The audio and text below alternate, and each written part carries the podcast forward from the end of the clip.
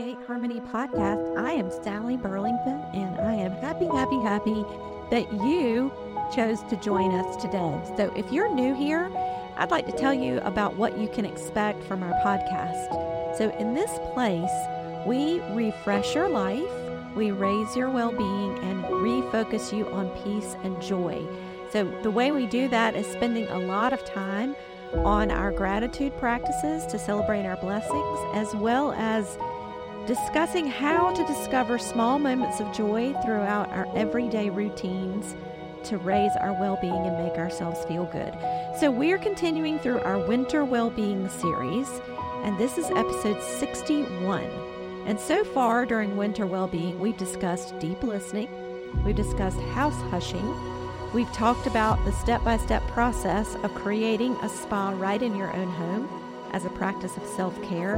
And we've talked about winter wellness tonics. And then last week, we discussed finding new ways to nourish ourselves and looking for opportunities to nourish ourselves in our regular routines. So, if you missed any of those topics, you may want to go back and listen to those episodes. So, for today, we are going to focus on connections to others as part of our Winter well-being series. We talked about this in Winter well-being last year, and I thought it would be good to revisit it again because connections between others is so critically important to our peace and joy. So, as you already know, connection to other people is one of the ways that we thrive.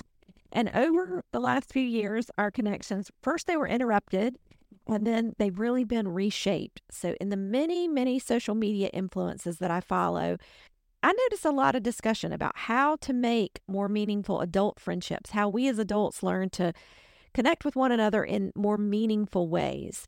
And what I shared last year when we talked about this is that I've learned a thing or two about meaningful connections from my husband. So, several years ago, I'll tell you about how I learned this. Several years ago, my husband got involved in a workout group, and it's called F3. So, the way that it works is that men meet together in the early morning at various locations around town and they hold these workouts together. And their focus is three things. That's why they call it F3 it's fitness, faith, and fellowship. These are free workouts. You don't have to join, anybody is welcome, led by volunteers from the group. It's just a really popular thing in our area. So when husbands first start attending, the this is sort of how things go. Um, we've t- I've talked about this with my friends.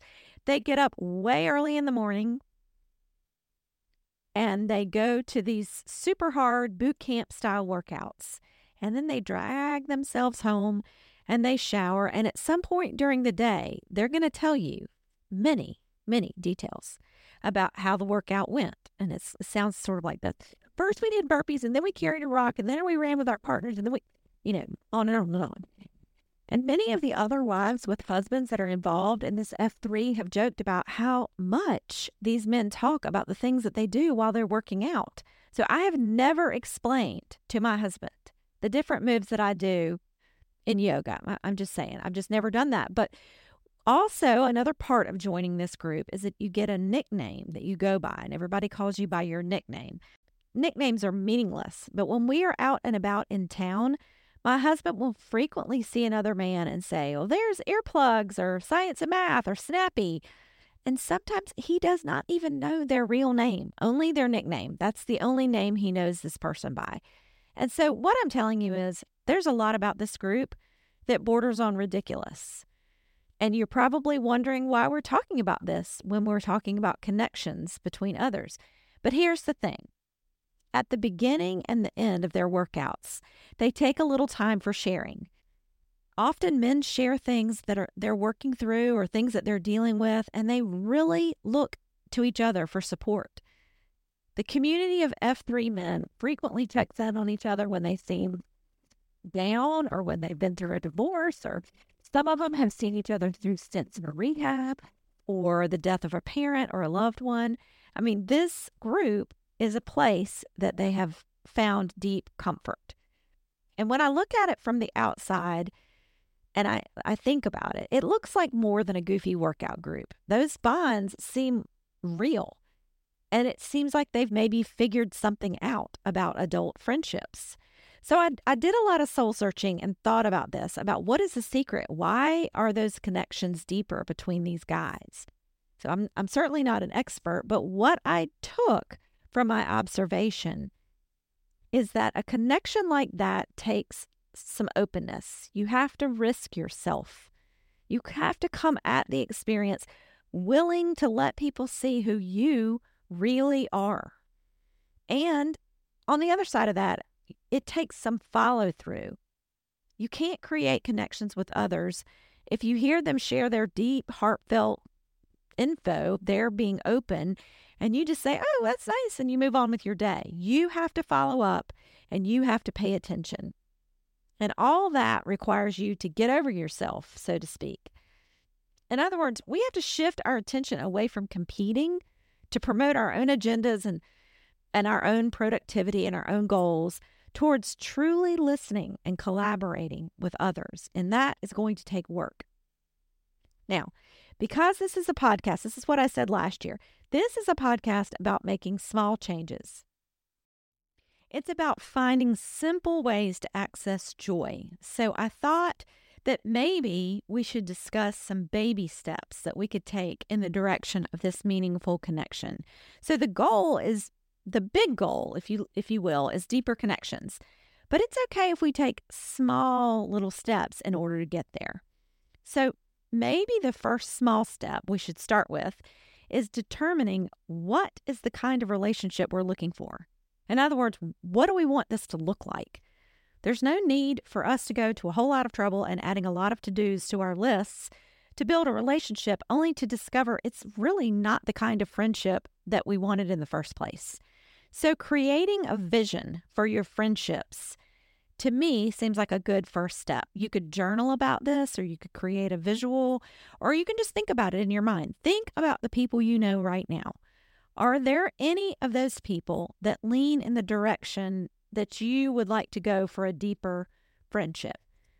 Meaning, do you have any current relationships that have the qualities you're looking for in a deep friendship, but you just need to cultivate more interaction? Perhaps the answer is focusing on quality rather than quantity. And I wonder if there are ways that we could think about connection that can be done over long distance. Maybe you don't live in the same geographical area with someone who you still want to have a deeper connection with. Could you send a note to them if they live in a different town? If you haven't connected in a while, or could you commit to catching up by phone, chat, or Marco Polo? Some sort of way, use technology as your tool to maintain that friendship, even if they don't live right around the corner. And I wonder if you connected with a friend from farther away, does that bring a new energy into your life? Does that bring a special new blessing into your life? So, another thing I've noticed, and I talked about this last year, is a trend towards conversation decks. These are decks of cards or books that have questions or prompts that get you moving in a more meaningful direction.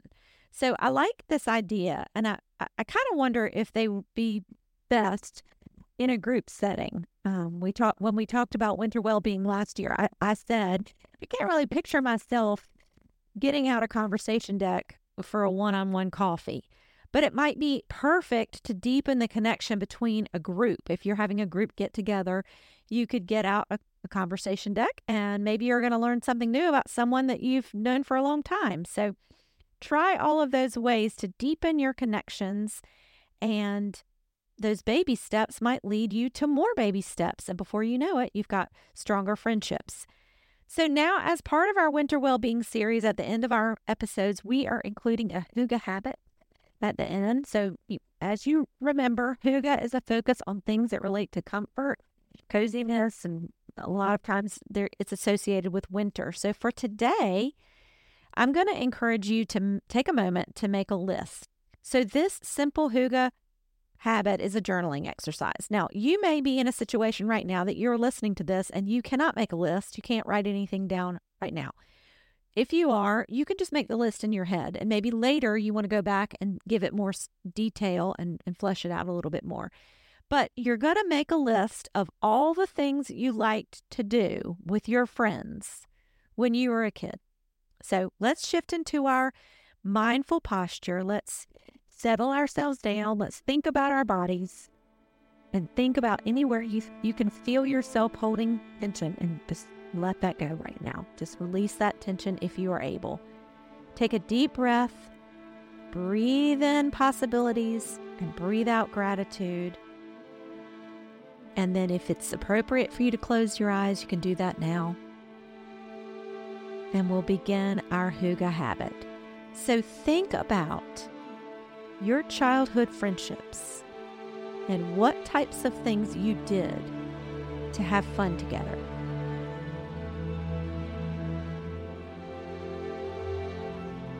What did you value about your childhood friends? How did those relationships operate?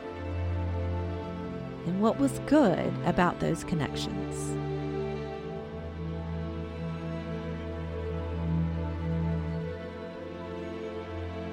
Dwell on how those people touched your life.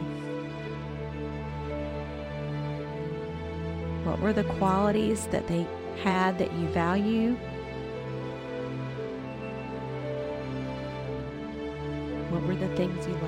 To do?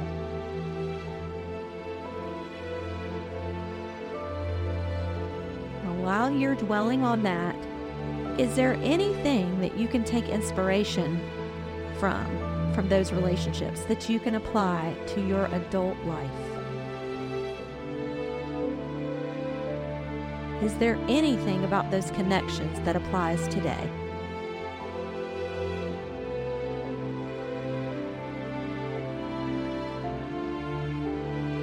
Or on the reverse, is there anything about those connections that needs to be omitted?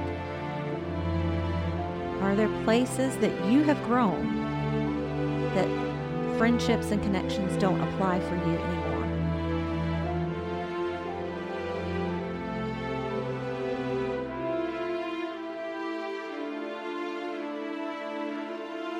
Just think it through. And you can continue to think about these connections throughout the rest of your day today.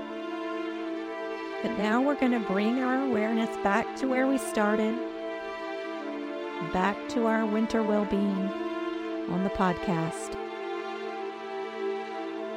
Take a final deep breath, breathe in possibilities, and breathe out gratitude. If you closed your eyes at the beginning, you can open them now. And now we're all back together. Thank you so much for joining us today. We're so glad that you are here to participate as we journey along through our winter well being. We're getting close to the end of our series, even if we're not all the way at the end of winter. But we will have another installment next week. And until then, peace.